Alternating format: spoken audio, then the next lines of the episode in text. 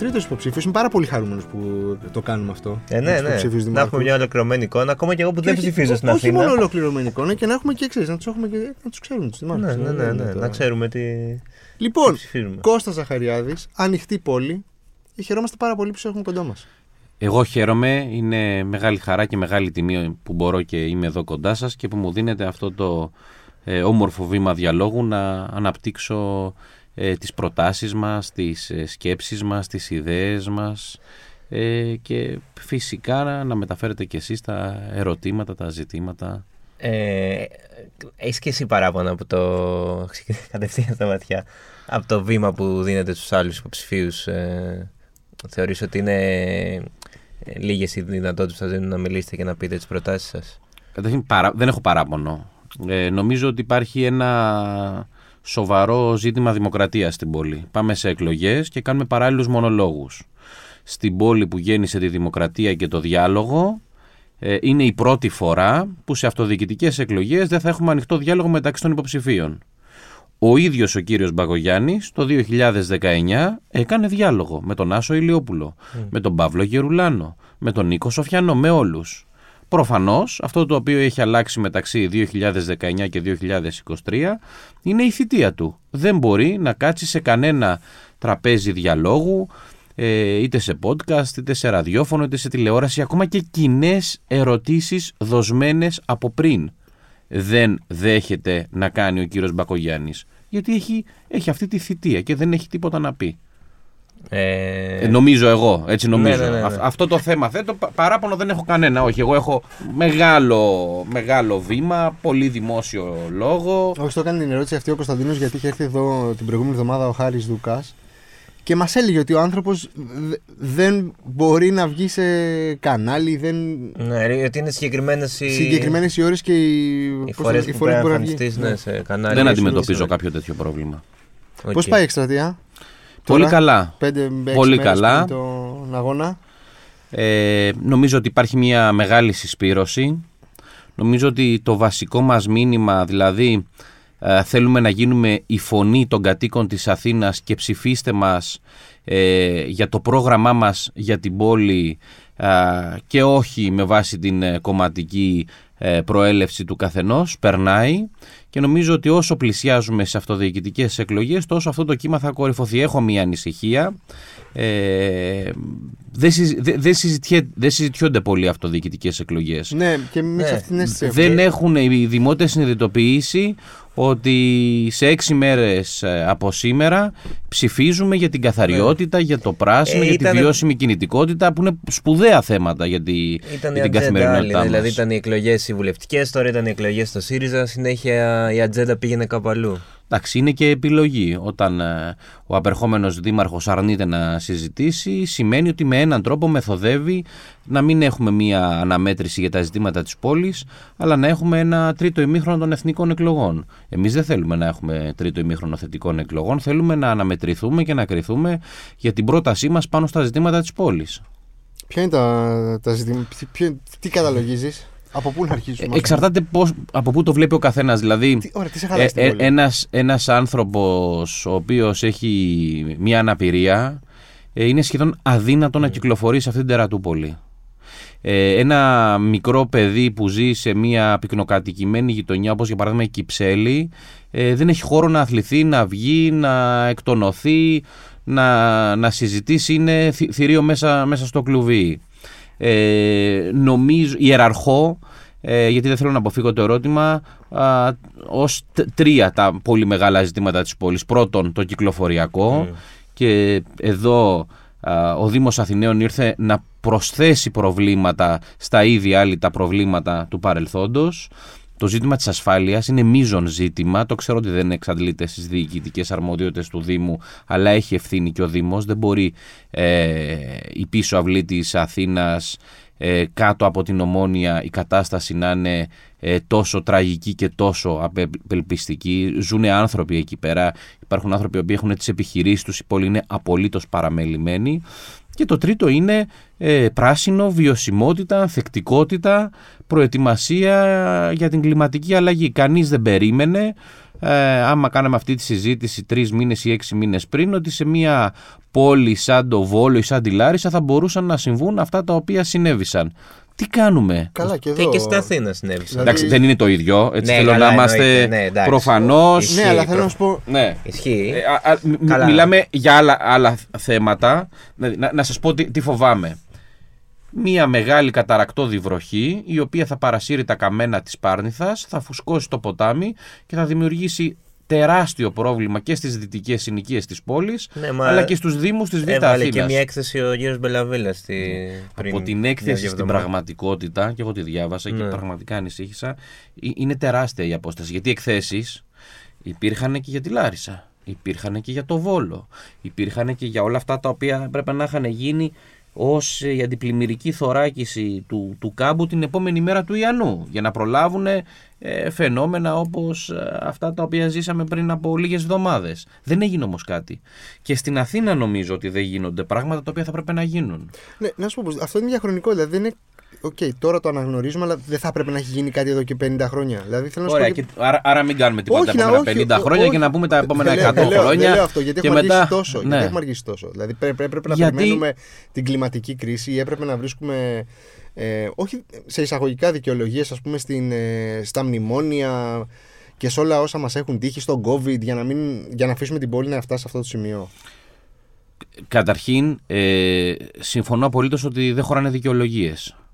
Και ότι όσο τα προβλήματα βρίσκονται αλητά, τόσο η κατάσταση δυσκολεύει και χειροτερεύει. Νομίζω ότι είναι η νοοτροπία.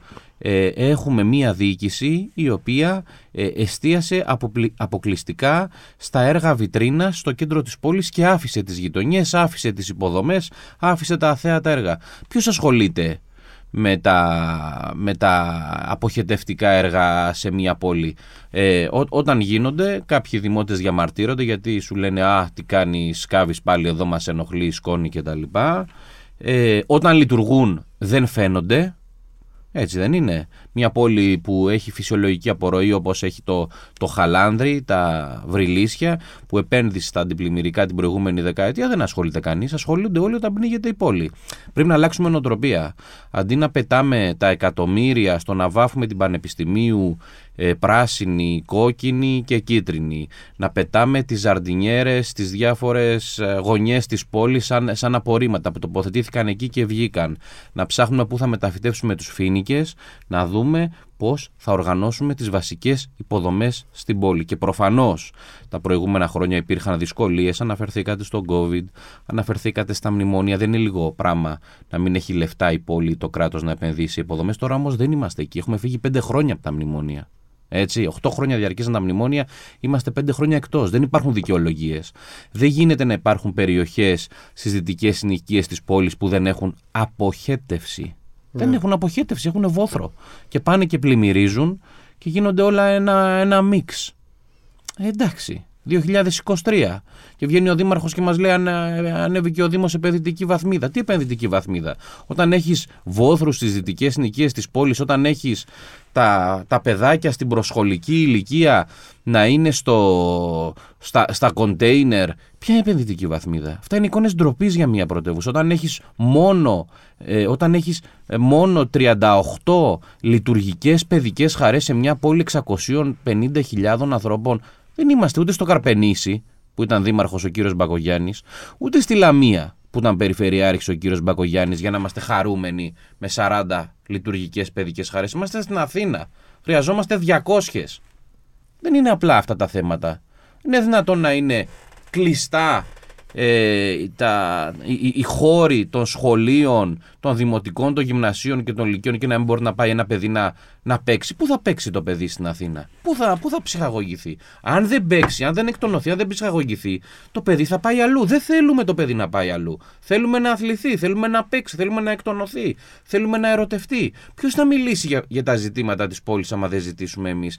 Αυτή είναι η προσέγγιση που κάνει η Ανοιχτή Πόλη και στις διαπιστώσεις και στις στις αποτυχίες της σημερινής διοίκησης, αλλά κυρίως στις προτάσεις. Εμείς δεν θέλουμε να κερδίσουμε την επόμενη μάχη λέγοντας τι κακός που είναι ο κύριος Μπακογιάννης. Αυτό ένας κόσμος το βλέπει, ένας άλλος ίσως έχει άλλη άποψη. Εμείς θέλουμε να κερδίσουμε την πόλη με θετικό τρόπο για το πρόγραμμά μας, για την επόμενη μέρα, για τις παρεμβάσεις που θέλουμε να κάνουμε, είτε αυτές αφορούν παρεμβάσεις άμεσες, τις πρώτες μέρες που αναλαμβάνει κάποιος τη διοίκηση, για παράδειγμα, δίπλο παρκάρισμα.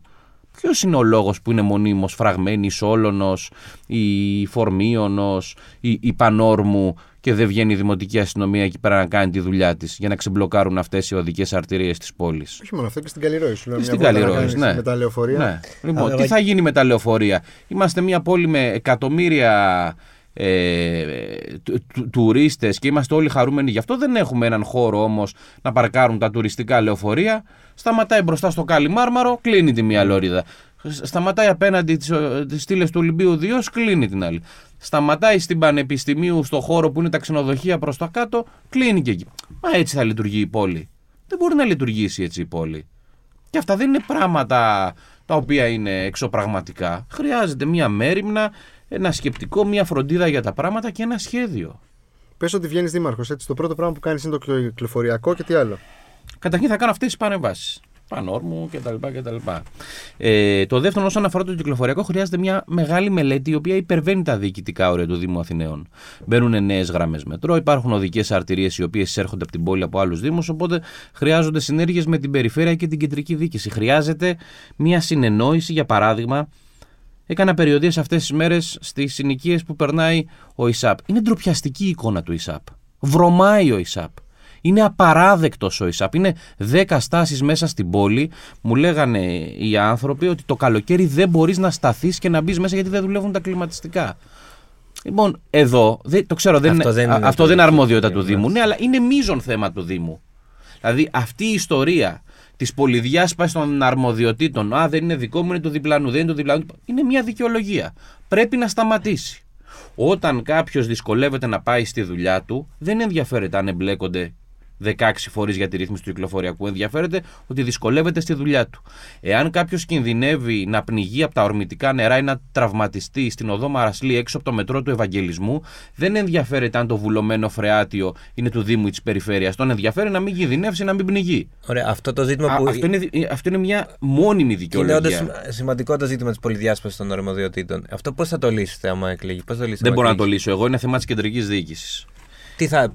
Η πρόταση δική μας θα είναι να ισχύσει αυτό το οποίο ισχύει και σε άλλες ευρωπαϊκές χώρες και ο Δήμος Αθηναίων να έχει αρμοδιότητες μητροπολιτικού χαρακτήρα, να ασκεί μητροπολιτική διακυβέρνηση, να αναπτύσσονται με αυτόματο τρόπο και με ελεγκτικούς μηχανισμούς συνέργειες που δεν θα μπορεί μονίμως ο ένας και ο άλλος, γιατί και 30 χρόνια πίσω να πάμε τη συζήτηση, πάλι τα ίδια λέγανε. Μπορεί να ήταν και κάποιοι άνθρωποι που είχαν το ίδιο επίθετο, αλλά πάλι τα ίδια λέγανε. Αυτό είναι μια τρέλα. Γιατί τα πράγματα στις πόλεις προχωράνε. Δηλαδή πότε θα οργανωθεί ο Δήμος Αθηναίων ψηφιακά? Εγώ πήγα στις κεντρικές υπηρεσίες στη Λιοσίων. Είναι μια κόλαση.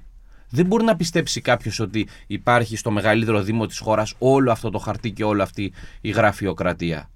Δεν είναι δυνατόν να υπάρχει τέτοια αναντιστοιχία μεταξύ επικοινωνίας για ψηφιακή διακυβέρνηση και πραγματικότητας μέσα στις υπηρεσίες του Δήμου. Και αυτό κάποιος πρέπει να τα αναδείξει. Όλα αυτά λοιπόν μπορούν και πρέπει να μπουν, κατά τη γνώμη μου και κατά τη γνώμη μας, σε μία σειρά. Για να απαντήσω στο ερώτημα, υπάρχουν παρεμβάσεις οι οποίες λύνουν ζητήματα τις πρώτες μέρες, υπάρχουν παρεμβάσεις οι οποίες αφορούν μία θητεία και υπάρχουν και παρεμβάσεις οι οποίες χρειάζονται έναν οραματικό και προγραμματικό χαρακτήρα για την πόλη, για το πώς την βλέπεις το 2040, το 2050, το 2050 από το 2024, απέχει όσο το 1999 από το 2024. Το πρέπει να το συνειδητοποιήσουμε. Δεν είναι μικρό πράγμα. Είναι κοντά το 2050. Για να μην συζητάμε λοιπόν προεκλογικά τα επόμενα 25 χρόνια αυτά που συζητάγαμε και τα προηγούμενα 30, πρέπει κάποια ζητήματα να αρχίσουμε να τα λύνουμε. Και προφανώς θα έρχονται νέα προβλήματα γιατί οι κοινωνίες εξελίσσονται, αλλάζουν, αλλά φτάνει πια με την ανακύκλωση της συζήτησης και καμία παρέμβαση στην καθημερινότητα των δημοτών. Να κάνω μια ερώτηση. Εμένα το μυαλό μου πάει συνέχεια ξεστή. Πάει στο τέτοιο, στο στέγαστρο του Καλατράβα, σε όλα αυτά που λέμε. Εντάξει, είναι. Δηλαδή το ότι φτιάξαμε κάτι, καλό παράδειγμα του πώς λειτουργεί. Και χάσανε το manual. Κατάλαβες, τώρα δηλαδή Μπορεί και να χρειαστεί να το ξυλώσουμε, γιατί δεν μπορέσαμε ποτέ σαν χώρα, δεν σου λέω σαν πόλη, σαν χώρα δεν μπορούσαμε να το διατηρήσουμε. Αυτό έχει να κάνει με την νοοτροπία. Πάντως υπήρχε τότε μία πολιτική δύναμη που έλεγε για όλα αυτά τα έργα της Ολυμπιάδας, πώς θα μπορούν να έχουν μια κοινωνική χρησιμότητα, ένα αποτέλεσμα. Δηλαδή, Βαρκελόνη, επίσης. Μεσογειακή πόλη, μεγάλη, αξιοποίησε την ευκαιρία των Ολυμπιακών Αγώνων του 1992 και άλλαξε. Έγινε άλλη πόλη. Άλλαξε το χαρακτήρα της, άλλαξε τον προσανατολισμό της, άλλαξε τη λειτουργία της, αξιοποίησε τη δυναμική της στη σύγχρονη εποχή, έγινε η Βαρκελόνη που όλοι ξέρουμε. Ελλάδα. Μετά από 20 χρόνια, σκουριά, σαπίλα και κλειστό το ΆΚΑ. Το ΆΚΑ, γιατί λένε πολλοί, είναι στο Μαρούσι, είναι Ολυμπιακό Αθλητικό Κέντρο Αθηνών. Είναι ο χώρος που ο Παναθηναϊκός έπαιζε για πολλά χρόνια ποδόσφαιρο και εντός και ευρωπαϊκά, και τώρα παίζει ευρωπαϊκά. Τώρα ο Παναθηναϊκός δεν έχει έδρα εκεί. Όλοι αυτοί που. Ναι, αλλά θα σου πούνε τώρα, ξέρεις πάλι, οι αρμοδιότητες και το ένα και το άλλο. Ναι, ρε παιδιά, τι θα γίνει με τις αρμοδιότητες. Εν πάση περιπτώσει, το 2021 διαπιστώσαν ότι υπάρχει πρόβλημα, ναι. Έχουμε 2023, πάμε στο 2024. Τι έγινε, δεν προλάβανε, δεν ασχολήθηκαν, τι έγινε. Υπάρχει κάποια δικαιολογία. Το έλα μωρέ, θα το βρούμε. Και γραφειοκρατία, ότι ποιος είναι υπεύθυνος, ποιος είναι... Δηλαδή είναι αυτή η νοοτροπία, το ίδιο που έγινε και με το μεγάλο περίπατο. Μια μεγάλη παρέμβαση, με παχιά λόγια, με πηχιαίους τίτλους στα διάφορα μέσα, αλλάζει κτλ. Και μετά σκουριά, σαπίλα, κατάρρευση, κλειστό το ΆΚΑ. Δηλαδή υπάρχει μεγαλύτερη ντροπή από αυτό. Δεν ξέρω, εγώ δεν θέλω να παρουσιάζω τα πράγματα μαύρα, αλλά εν πάση περιπτώσει νομίζω ότι είναι μια εικόνα ντροπής αυτό το πράγμα. Θέλω και ο ένας να πετάει την ευθύνη στον άλλον. Θέλω να γυρίσουμε λίγο σε αυτό που λέγες για την πόλη πριν, ότι είναι για τα πεζοδρόμια και όλα αυτά. Είναι άναρχα χτισμένη, έτσι. Έχει πολύ στενά πεζοδρόμια, έχει ό,τι είναι ανεδόμηση σε πολλά σημεία. Είναι εύκολο για ένα δήμαρχο μέσα μια πενταετία να κάνει παρεμβάσεις που θα την κάνουν πιο εύκολη, πιο προσβάσιμη για τον κάτοικο. Γιατί εγώ νιώθω, που ζω στο κέντρο της Αθήνας τουλάχιστον μια 15ετία, ότι νιώθω ότι σαν να με απομακρύνει η πόλη. Ναι, μια θητεία προφανώς δεν αρκεί να αλλάξει την πόλη, μην τρελαθούμε. Αλλά από κάπου πρέπει να αρχίσουμε. Δηλαδή κάτι πρέπει να αρχίσεις και εσύ να βλέπεις την επόμενη θητεία στην πόλη σου. Θέλω να σου πω ότι έφτιαξες τις παιδικές χαρές. Ότι... Ποιες παιδικές χαρές? Το είπα και προηγουμένως, δεν το είπα. Δεν είναι στο Δήμο Καρπενησίου. Ναι. Και ένα λουλούδι να φυτέψει. Και ένα λουλούδι. Έβαλε 80 πλατάνια στην Πανεπιστημίου. Και ένα λουλούδι. Εγώ μπράβο θα του πω. Μπράβο. Αλλά δεν είναι το Καρπενήσι, είναι η Αθήνα. Και είναι πρόγραμμα το οποίο τρέχει από τη διοίκηση Καμίνη και δεν το έχει ακόμα ολοκληρώσει. Δηλαδή, μην τρελαθούμε. Αντέχει ο κύριος Μπακογιάννης, πάμε μαζί μια βόλτα στη Ριζούπολη που είναι μια παραμελημένη παιδική χαρά και. Τα παιδιά τραυματίζονται εκεί πέρα καθημερινά, προσπαθούν να παίξουν. Δηλαδή αυτή η προβολή, εγώ χαρούμενος είμαι που τις έκανε και αυτές. Προφανώς. Ποιος λέει όχι σε αυτό? Αλλά είναι δυνατόν να υπάρχουν ολόκληρες συνοικίες που δεν υπάρχει στο 1 τέταρτο στα 20 λεπτά βάδισης με τα πόδια μια παιδική χαρά? Μια τέτοια περιοχή είναι η Κυψέλη. Δεν έχει. Πρέπει να κατέβει όλος για να βρει χώρο πρασίνο μέχρι το πεδίο του Άρεως. Λοιπόν, εμείς θέλουμε να φτιάξουμε την πόλη του 1/4. Για να μπορέσεις να κάνεις αυτό, πρέπει να κάνεις μερικές επιλογές. Και αυτό είναι και σε σχέση με το προηγούμενο ερώτημα. Καταρχήν, να φτιαχτούν τα πεζοδρόμια. Να μπει προτεραιότητα στον πεζό και όχι στο γιοταχή, όχι στο μηχανάκι. Στον πεζό. Να γίνουν πράσινες παρεμβάσεις στους δρόμους, όπως για παράδειγμα έχουν γίνει σε πολλές ευρωπαϊκές πρωτεύουσες. Να φτιαχτούν χώροι πάρκινγκ εκεί που υπάρχει δυνατότητα μέσω απαλωτριώσεων, γιατί αυτή η πόλη υποφέρει από έλλειψη πάρκινγκ και πρέπει να οριστούν οι χρήσεις και η προσβασιμότητα σε κάθε περιοχή. Δεν είναι εύκολο. Για δημοτικά πάρκινγκ. Δημοτικά πάρκινγκ, κάπου να γίνουν και ιδιωτικά πάρκινγκ. Θέλει μία μελέτη. Δεν είναι εύκολο να δει κάποιος την πόλη από πάνω χωρίς να κάνει συγκεκριμένη ανάλυση και να πει βάζουμε 5 πάρκινγκ και θα λύσουμε το πρόβλημα. Έτσι λειτουργήσε και ο κύριος Μπακογιάννης με το μεγάλο περίπατο. Καπιανού του φάνηκε έξυπνη ιδέα έναν δρόμο με μεγάλα πεζοδρόμια να τα κάνει ακόμα μεγαλύτερα και να βάλει και κάποια πλατάνια. Και έγινε αυτή η ταλαιπωρία που έγινε 4 χρόνια στην πόλη. Εγώ δεν θα λειτουργήσω έτσι με φαϊνές ιδέες. Χρειάζεται μελέτη, χρειάζεται τεκμηρίωση, χρειάζονται διεθνή παραδείγματα για να μπορέσεις να παρέμβεις στην πόλη. Αλλά εν πάση περιπτώσει κάπου πρέπει να παρέμβεις. Δηλαδή οι χώροι πρασίνου στην πόλη δεν πρέπει επιτέλους να συντηρηθούν. Είναι ανεκτή αυτή η κατάσταση με το λόφο του στρέφει. Είναι ανεκτή αυτή η κατάσταση που κάθε φορά που βρέχει ο μισός λυκαβητός κατεβαίνει στον περιφερειακό του Λυκαβητού επειδή δεν έχουν φτιαχτεί τα έργα ώστε να προστατεύεται το έδαφος να μην πέφτει στο δρόμο. Είναι δυνατόν να μην έχουμε τονώσει τους χώρους πρασίνου μέσα στην πόλη, τους υπαρκτούς, ώστε να έχουμε περισσότερη βλάστηση και περισσότερο αερισμό στην πόλη. Είναι δυνατόν να μην έχουμε σχέδιο επικοινωνίας αυτών των 7 μεσαίων χώρων πρασίνου που έχει η πόλη για να αεριστεί η πόλη. Αν δεν ξεκινήσουμε από κάπου, θα φύγει ο άλλος, θα φύγει από το κέντρο της πόλης. Και δεν είναι μόνο το δικό σας παράδειγμα. Δείτε την περιοχή στην Οδό Αχαρνών, που ήταν λειτουργική περιοχή τη δεκαετία του 60, του 70 και του 80. Όλη η μεσαία τάξη της πόλης ζούσε σε αυτή την περιοχή. Υπάλληλοι, δάσκαλοι, μεσαία εισοδήματα κτλ. Φύγαν αυτοί οι άνθρωποι από εκεί. Υποβαθμίστηκε, κατέρευσε. Αντίστοιχα στην Οδό Πατησίων, πιο εύποροι συμπολίτες μας, συνδημότες μας εκείνης της περίοδου. Και αυτοί έφυγαν, γιατί αφέθηκε, εγκαταλείφθηκε. Υπάρχει το θέμα της ασφάλειας στην πόλη.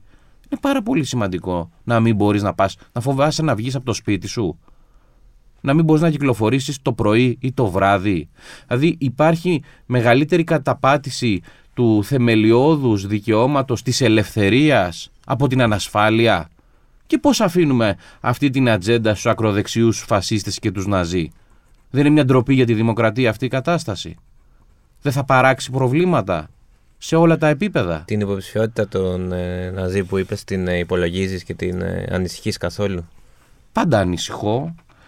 Πάντα ανησυχούμε. Νομίζω ότι υπήρξε μία μεθόδευση από την κεντρική διοίκηση η οποία κατά τη γνώμη μου σε επίπεδο θεσμικής συνέχειας του κράτους είναι απαράδεκτη. Δεν θεωρώ καθόλου λογικό να επιτρέπεται σε κάποιον να κατέβει σε αυτοδιοικητικές εκλογές ενώ δεν του επιτράπει να εκτεθεί στη λαϊκή ετυμηγορία και σωστά στις εθνικές εκλογές. Η θέση των καταδικασμένων ναζί είναι στη φυλακή και όχι στα έδρανα του Δημοτικού Συμβουλίου του Δήμου Αθηναίων. Άλλωστε η Αθήνα δεν είναι μια οποιαδήποτε τυχαία πόλη, είναι η πόλη η οποία γέννησε τη δημοκρατία και είναι η πόλη η οποία βρέθηκε υπό ναζιστική κατοχή, υπέφερε, δηλαδή όποιος διαβάσει την ιστορία αυτής της πόλης θα φρίξει, την περίοδο 41-44. Είναι ιδιαίτερος ο συμβολισμός και θέλω να πω ότι ό,τι αφορά την ανοιχτή πόλη, εμένα προσωπικά, τις ευρύτερες δυνάμεις, τις δημοκρατικές και τις προοδευτικές, θα είμαστε καθημερινά στους αγώνες για δημοκρατία και δικαιώματα μέσα στην πόλη απέναντι στους φασίστες και στους νεοναζί. Σε κάποιον δημότη που θα ρωτήσει γιατί να ψηφίσω για δήμαρχο κάποιον που δεν μένει στην Αθήνα. Τι εννοείται κάποιον που δεν μένει στην Αθήνα? Δεν ισχύει ότι μένει στο Μαρούσι? Βεβαίως. Στο Μαρούσι κοιμάμαι. Στην εννοώ, ένα λεπτάκι. Για να συνεννοηθούμε με αυτό. Επειδή έχει γραφτεί πολύ. Καταρχήν το Μαρούσι και το Χαλάνδρη και τα Μελίσια είναι στην εκλογική περιφέρεια της Β' Αθήνας. Δεν είναι τυχαίο που λέμε Β' Αθήνας. Και δεν είναι τυχαία και η συζήτηση η οποία έγινε προηγουμένως αναφορικά με το μητροπολιτικό χαρακτήρα της πόλης. Δεν μπορείς να λύσεις τα μείζωνα ζητήματα του κυκλοφοριακού, της ατμοσφαιρικής ρύπανσης, της λειτουργικότητας της πόλης στην Αθήνα και το Μοσχάτο Ταύρος να είναι διαφορετικά, η Καλυθέα διαφορετικά, το Γαλάτσι διαφορετικά. Υπάρχουν συνέργειες μεταξύ των δήμων. Εν πάση περιπτώσει, εγώ στην Αθήνα είμαι 38 χρόνια. Και στην Αθήνα και στα προάστια της. Εδώ σπούδασα, εδώ εργάζομαι, εδώ περνάω 12 με 15 ώρες της ημέρας μου και το βράδυ βεβαίως πηγαίνω στην οικία μου. Δεν ήμουν δήμαρχος στο Καρπενήσι, Ούτε πέρασα 4 χρόνια στη Λαμία. Εγώ είμαι 38 χρόνια στην Αθήνα. 2 χρόνια έχω λείψει. Έναν επειδή πήγα να κάνω μεταπτυχιακό στο Μάντσεστερ και έναν επειδή έκανα τη στρατιωτική μου θητεία στη Σάμο. Αυτό είναι. Είμαι εδώ, θα εργαστώ εδώ και έχω συνολική εικόνα για τα προβλήματα της πόλης και για αυτά τα οποία δεν γνωρίζω, γιατί δεν το παίζω παντογνώστης, έχω τους σωστούς ανθρώπους για να βρω τις σωστές απαντήσεις. Και νομίζω ότι έτσι μπορούμε να απαντήσουμε στις σύγχρονες προκλήσεις αυτής της πόλης. Θέλω να σε ρωτήσω το εξής. Είχαμε τώρα τις διεργασίες για την ανάδειξη του νέου Προέδρου στο ΣΥΡΙΖΑ. Πιο πριν είχαμε τα ίξις αφίξεις, θα είναι υποψήφιος ο Παπάς, δεν θα είναι υποψήφιος ο Παπάς. Όλη αυτή η καθυστέρηση, πιστεύεις θα έχει επίδραση στις αυτοδιοικητικές εκλογές για το ΣΥΡΙΖΑ? Και για εσένα βασικά. Καταρχήν δεν είμαι εγώ. Είναι η Ανοιχτή Πόλη. Είναι μια παράταξη 20 ετών, στην οποία μου κάνανε την τιμή να ηγηθώ. Είναι η αυτοδιοικητική παράταξη που ίδρυσε ο Αλέξης Τσίπρας το 2006 και κράτησε όρθια και ζωντανή η Ελένη Πορτάλιου, ο Γαυλής Ακελαρίδης και ο Νάσος Ηλιόπουλος. Μια παράταξη δυνατή, αξιωματική αντιπολίτευση τα τελευταία 10 χρόνια που πιστεύω ότι έχουμε τη δυνατότητα και θα εργαστώ γι' αυτό να γίνουμε διοίκηση. Η Ανοιχτή Πόλη μπορεί να γίνει διοίκηση και θα μείνω εδώ μέχρι να γίνει η Ανοιχτή Πόλη διοίκηση. Το δεύτερο το οποίο θέλω να πω είναι ότι βεβαίως οι πολιτικοί σχηματισμοί οι οποίοι σε υποστηρίζουν, σε επηρεάζουν, αλλά δεν νομίζω ότι σε καθορίζουν. Εμείς είχαμε την θετική εξέλιξη την προηγούμενη εβδομάδα να έχουμε ευρύτερη στήριξη. Έβγαλε ανακοίνωση υπέρ μας και το Πράσινο Δίκτυο και οι οικολόγοι πράσινοι. Κατά τη γνώμη μου είναι μια ιδιαιτέρως σημαντική εξέλιξη, γιατί δείχνει ότι στα ζητήματα της πόλης μπορούμε να συναντηθούμε ευρύτερες δυνάμεις στην κατεύθυνση όχι των κομματικών τοποθετήσεων αλλά των λύσεων. Νομίζω ότι με την κινητοποίησή μας όλο αυτό το χρονικό διάστημα έχουμε υπερβεί τα προβλήματα τα οποία όντως είχαν δημιουργηθεί και θέλω να πω ότι υπάρχει μία σύμπνοια και μία στήριξη από όλες τις δυνάμεις οι οποίες συγκροτούν και συναπαρτίζουν αυτόν τον χώρο στον οποίο αναφερθήκατε προηγουμένως. Είμαι ρεαλιστής, αλλά ταυτόχρονα είμαι και αισιόδοξος. Την επόμενη μέρα είχαμε την εκλογή του νέου πρόεδρου του ΣΥΡΙΖΑ. Βασικά αυτή τη βδομάδα θα δούμε κοινές παρουσίες με τον Στέφανο Κασελάκη. Ναι. Ποιο είναι το πρόγραμμα της εβδομάδας? Δεν πάω να σας πω. Ναι, θα κάνουμε και με τον Στέφανο και με τον Άσο, τον Ηλιόπουλο θα κάνουμε. Πιστεύεις ότι όλο αυτό το... hype, θα πω έτσι σε ελληνικά, που είχε ο Στέφανος Κασελάκης θα βοηθήσει αυτή τη βδομάδα την υποψηφιότητα και την δική σου στο... Ναι, πιστεύω ότι θα βοηθήσει και θα μας βοηθήσει. Είναι ένας παράγοντας σημαντικός, αλλά δεν νομίζω ότι είναι καθοριστικός. Νομίζω ότι γενικά όταν ολοκληρώνει ένας χώρος μια φάση εσωτερικής αναζήτησης και εσωστρέφειας και μεταβαίνει σε μια νέα κατάσταση, όλοι έχουν χαμόγελο, όρεξη για δουλειά, προσφορά, συνεισφορά και όλοι μπαίνουμε σε αυτή την κατάσταση. Έχεις κάνει μεταπτυχιακό, διαβάζω, για περιβάλλον και δημόσια υγεία. Πριν μας είπες ότι σε στηρίζουν οι οικολόγοι. Εγώ θέλω να σε ρωτήσω ότι ζούμε την κλιματική κρίση. Δεν έχουμε πολύ πράσινο. Τι θα έκανες, πώς δεν έκανες πιο πράσινη την πόλη? Είπα κάποια πράγματα να τα κωδικοποιήσω. Πρώτον, να φροντίσουμε αυτούς τους 7 χώρους.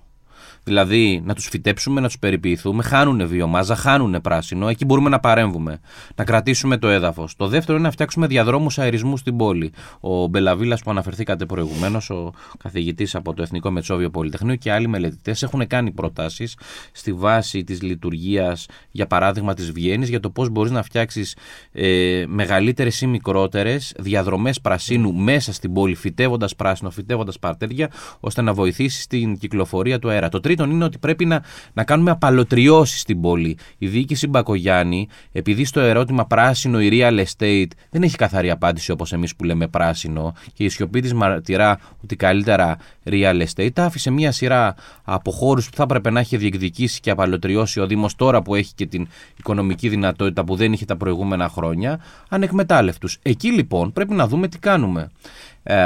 Εκεί απαλωτριώνουμε και έχουμε την επιλογή να δημιουργήσουμε αδόμητο χώρο, έχουμε τη δυνατότητα να αποκαλύψουμε χώμα, έχουμε τη δυνατότητα να δημιουργήσουμε μια μικρότερη, μεγαλύτερη όαση πρασίνου μέσα σε αυτή την καυτή πόλη για τους πολίτες. Και το τελευταίο που πρέπει να κάνουμε είναι να δούμε την ανενεργή περιουσία του Δήμου Αθηναίων. Υπάρχουν πολλοί χώροι, είτε κρατικοί είτε δημοτικοί, και εκεί πρέπει να αναπτυχθούν συνέργειες, έτσι, οι οποίοι πρέπει να δούμε τι θα γίνουν. Πρώτον, μπορεί να χρησιμοποιηθεί κάτι από αυτό ως κοινωνική στέγη για τους φοιτητές οι οποίοι έρχονται από άλλες πόλεις, έχουν περάσει τα 5 μεγάλα πανεπιστήμια της πόλης μας και δεν μπορούν να βρουν σπίτι να πάνε να σπουδάσουν. Μπορούν να αξιοποιηθούν ως ένα hub επιχειρηματικότητας, ένας νέος επαγγελματίας, ένας νέος επιχειρηματίας, όταν κάνει το πρώτο του βήμα, να του δώσει τα βασικά, να ξεκινήσει την ιδέα του και όλο αυτό που τον κινητοποιεί. Εάν κάτι από αυτά δεν μπορεί να γίνει, να δούμε την ιδέα μήπως να γκρεμίσουμε. Η Αθήνα θέλει και λίγο γκρέμισμα. Όχι επειδή μας αρέσει το γκρέμισμα, αλλά επειδή μας αρέσει η δημιουργία χώρου πρασίνου, χώρου αναψυχής, δημόσιου χώρου για τους πολίτες.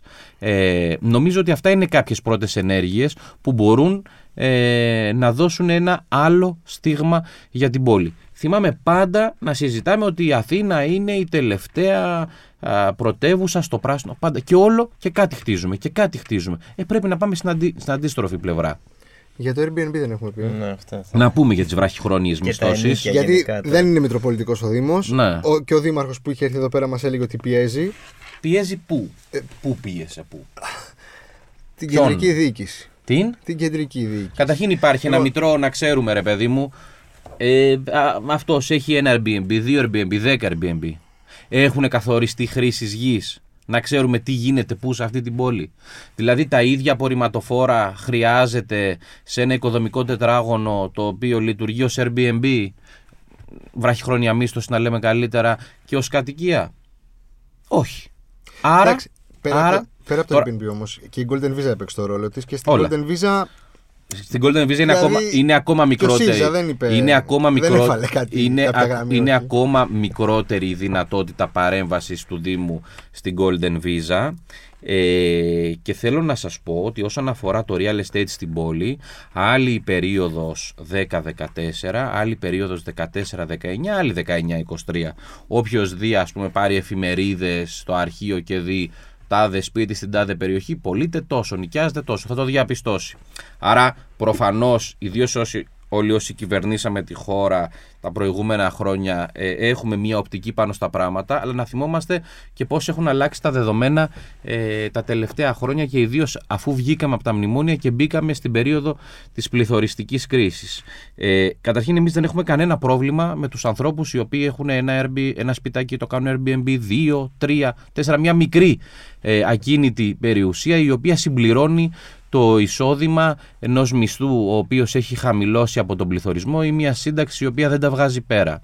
Εμείς τι πρόβλημα έχουμε? Να μετατρέπονται ολόκληρα οικοδομικά τετράγωνα άναρχα σε άλλη χρήση και να μην γνωρίζει κανείς τίποτα. Να παραδίδεται το κέντρο της πόλης συνολικά στην μόνο καλλιέργεια του τουρισμού. Εμείς λέμε ότι θέλουμε μια πόλη πολυλειτουργική και λέμε ότι θέλουμε η διοίκηση του Δήμου Αθηναίων κατά προτεραιότητα να είναι η φωνή των κατοίκων αυτής της πόλης. Η πόλη τι περιλαμβάνει? Περιλαμβάνει κατοίκους, εργαζόμενους, επαγγελματίες, επισκέπτες και φυσικά τουρίστες. Είμαστε χαρούμενοι που έχουμε τουρισμό και θέλουμε ακόμα περισσότερο τουρισμό. Όμως η πόλη, για να μπορεί να είναι λειτουργική και πολυλειτουργική, πρέπει και να τη σέβεσαι και να σε σέβεται. Εάν αφήσουμε μία άναρχη ανάπτυξη του τουρισμού, ένα τουριστικό μπάχαλο στο κέντρο της πόλης, θα καταρρεύσει η πόλη. Δεν το έχουμε αφήσει. Ναι, μα όλο και προχωράει. Μα όλο και γίνεται χειρότερο. Μα όλο και πνίγει συνοικίες. Μπορεί κάποιος σήμερα να πάει να νοικιάσει ένα σπίτι δηλαδή στο Κουκάκι. Να δούμε τι έγινε, ας πούμε, στο Πόρτο. Έχουνε μοντέλο. Στη Λισαβόνα έχουνε μοντέλο. Στη Βαρκελόνη. Στο Λονδίνο, στο Βερολίνο υπάρχουν με ζώνες. Να ξέρεις, έχω αυτή την καταγραφή. Αυτός έχει βραχυχρόνιες μισθώσεις οι οποίες αντιστοιχούν σε μια αντικειμενική αξία €500,000. Αυτός όμως κάνει βραχυχρόνιες μισθώσεις που αντιστοιχούν σε αντικειμενική αξία €10 εκατομμύρια. Είναι το ίδιο? Όχι βέβαια, δεν είναι το ίδιο. Αλλιώς θα αντιμετωπίσει τον έναν, αλλιώς τον άλλον. Υπάρχει η τάδε ζώνη στην πόλη, η οποία είναι κορεσμένη και δεν αντέχει άλλο. Δεν θα δώσω άλλη άδεια εκεί πέρα. Υπάρχουν ζώνες στην πόλη, οι οποίες μπορείς να αναπτύξεις αυτό το προϊόν. Χρειάζεται ένας έλεγχος. Εδώ πέρα, με αυτή την άναρχη ανάπτυξη, η πόλη εκδιώκει τους κατοίκους της. Και αν προχωρήσει, και γι' αυτό δεν έχει πει τίποτα ο απερχόμενος δήμαρχος και δεν έχει πιέσει κανέναν. Ο κύριος Μπακογιάννης με την κατάσταση του διοικητικού κέντρου της πόλης από το κέντρο της Αθήνας στην Πυρκάλ. Αυτό θα είναι καταστροφή. Αυτό θα κάνει την πόλη μια τουριστική μονοκαλλιέργεια. Η Αθήνα αναπτύχθηκε από μια πόλη λίγων δεκάδων, λίγων χιλιάδων, όχι δεκάδων χιλιάδων, χιλιάδων ανθρώπων πριν από 200 χρόνια, πριν γίνει η πρωτεύουσα του νεοσύστατου ελληνικού κράτους, στη σημερινή της δομή και μορφή, επειδή είχε πολιτικό κέντρο, διοικητικό κέντρο, οικονομικό κέντρο, εμπορικό κέντρο. Και γύρω από αυτό αναπτύχθηκε η ζωή της πόλης μέσα στην ιστορία της και μέσα στη διαδρομή της. Δεν νοείται Αθήνα χωρίς διοικητικό κέντρο. Θα έχουμε πολλά προβλήματα. Θα πολλαπλασιαστεί το ανενεργό κτηριακό απόθεμα. Κάποια από αυτά τα κτίρια ίσως πάρουν και άλλες χρήσεις, να δούμε περισσότερα εστιατόρια. Δεν πρέπει να μπει και εκεί ένα όριο. Δηλαδή μπορούμε να έχουμε απεριόριστα 10, 100, 1000. Εγώ λέω να έχουμε 1000 σε μια περιοχή μαγαζιά εστίασης. 1000 όμως, όχι 1001. Ναι, αλλά κάπου είναι... πρέπει να μπει ένα όριο. Στα 2.000, στα 2.000, 2.000. Μπορεί να βάλει ο δήμαρχος αυτά τα όρια. Βεβαίως, ο δήμαρχος βεβαίως δίνει άδειες. Αν ο δήμαρχος δεν κάνει τίποτα και αν για όλα αυτά είναι οι άλλοι, πρώτον να μην κάνουμε εκλογές την επόμενη Κυριακή και δεύτερον να μην τον λέμε δήμαρχο Αθηναίων, αλλά υφυπουργό εσωτερικών Αθηναίων. Έτσι δεν είναι? Εάν θεωρεί ότι για όλα αυτά είναι οι άλλοι και παραπέμπονται τα προβλήματα, εγώ κατεβαίνω για δήμαρχος της Αθήνας. Αυτό σημαίνει κάποιες αρμοδιότητες, κάποιες συνέργειες, κάποιες συνεργασίες. Αν υπάρχουν διαφορετικές απόψεις, κάποιες συγκρούσεις. Έτσι είναι η ζωή. Έτσι είναι και η πολιτική, έτσι είναι και η αυτοδιοίκηση σε όλη την Ευρώπη, σε όλο τον κόσμο. Η επόμενη μέρα είτε κερδίσει η Ανοιχτή Πόλη, είτε είναι αξιωματική αντιπολίτευση, είτε τρίτη δύναμη, οτιδήποτε. Μπορεί να έχει συνεργασίες μεταξύ των παρατάξεων. Δεν θεωρώ πιθανόν κάτι άλλο από το να είμαστε η δεύτερη ή η πρώτη. Θέλω να είμαι σαφής, γιατί βλέπω μερικά φασιστικά τροκτικά, τα οποία στοχεύουν στη δεύτερη θέση και να μπουν στο δεύτερο γύρο. Και καλό όλους τους δημοκράτες δημότες της Αθήνας να δώσουν πολύ μεγάλη δύναμη στην Ανοιχτή Πόλη στον πρώτο γύρο των εκλογών. Και εκτιμώ ότι μπορούμε να έχουμε την πλειοψηφία στο δεύτερο γύρο. Αλλά ο φασιστικός κίνδυνος πρέπει να αποτραπεί με κάθε τρόπο. Σε ό,τι με αφορά προσωπικά, θα υπηρετήσω την πόλη από οποιαδήποτε θέση και αν βρεθώ τα 5 επόμενα χρόνια τουλάχιστον. Και σας είπα και προηγουμένως ότι εγώ προσωπικά θέλω να μείνω σε αυτή την υπόθεση μέχρι να γίνει η Ανοιχτή Πόλη πλειοψηφία και διοίκηση. Δεν ήρθα για να φύγω, ήρθα για να μείνω. Άρα η κεντρική πολιτική σκηνή για την ώρα τουλάχιστον αποτελεί... Εγώ είμαι ενεργός στα πολιτικά πράγματα, μ' αρέσει να κοιτάω μπροστά. Θεωρώ ότι η Αθήνα είναι κεντρική πολιτική σκηνή. Δεν μπορώ να καταλάβω δηλαδή πώς δεν είναι ο Δήμος Αθηναίος. Δηλαδή, θα πάμε ανάποδα. Ο ψη-υπουργός του κυρίου Μητσοτάκη, που σε 3 μήνες δεν θα είναι γιατί μπορεί να κάνει ένα σχηματισμό, είναι πιο σημαντικός πολιτικά για την καθημερινότητά μας από τις αποτυχίες του κυρίου Μπακογιάννη? Νομίζω πως όχι. Νομίζω ότι δεν υπάρχει πιο κεντρική πολιτική σκηνή από το Δήμο Αθηναίων. Άλλωστε, δείτε από όλα τα κόμματα και από όλες τις παρατάξεις τα πρόσωπα και τις προσωπικότητες που διεκδίκησαν να διοικήσουν το Δήμο τα τελευταία 40 χρόνια. Προφανώς και δεν συγκρίνω τον εαυτό μου με κάποιο από όλα αυτά τα ιερά τέρατα της πολιτικής ζωής της χώρας που είτε έχουν φύγει από τη ζωή είτε βρίσκονται σήμερα στη ζωή, αλλά δεν νομίζω ότι είναι δεύτερη κατηγορία ο Δήμος της Αθήνας, και σε καμία χώρα ευρωπαϊκή τα αυτοδιοικητικά στις πρωτεύουσες δεν είναι δεύτερη κατηγορία. Όχι, έχουμε δει και δημάρχους μεγάλων πόλεων να γίνονται και πρωθυπουργοί αργότερα. Εντάξει, δεν είναι. Η επιδίωξή μου είναι να γίνω δήμαρχος της Αθήνας. Δεν το λέω προσωπικά. Μπορεί. Κοιτάξτε, μπορεί να έχει μια τέτοια φιλοδοξία ο σημερινός δήμαρχος ή να είχε τέτοια φιλοδοξία κάποια παλαιότερη δήμαρχος. Σε ό,τι αφορά εμένα, εγώ θέλω να υπηρετήσω την πόλη. Σε ευχαριστούμε πάρα πολύ. Καλή επιτυχία. Εγώ ευχαριστώ πολύ. Καλή επιτυχία. Καλή δύναμη. Για τη φιλοξενία, για την άνετη συζήτηση. Πάντα. Εδώ σε αυτό το χώρο. Να είσαι καλά, να είσαι καλά. Αυτοί ήμασταν και εμείς για αυτή την εβδομάδα. Νομίζω κλείσαμε. Κλείσαμε με τους υποψήφιους δημάρχους, ναι. Μας ακούτε σε Google, Apple, Spotify και στο One Man. Ναι, θα τα πούμε λίγο. Θα τα πούμε ξανά αυτή την εβδομάδα, λέει. Οπότε δεν λέμε καλή ψήφο και τα λοιπά. Να είστε καλά.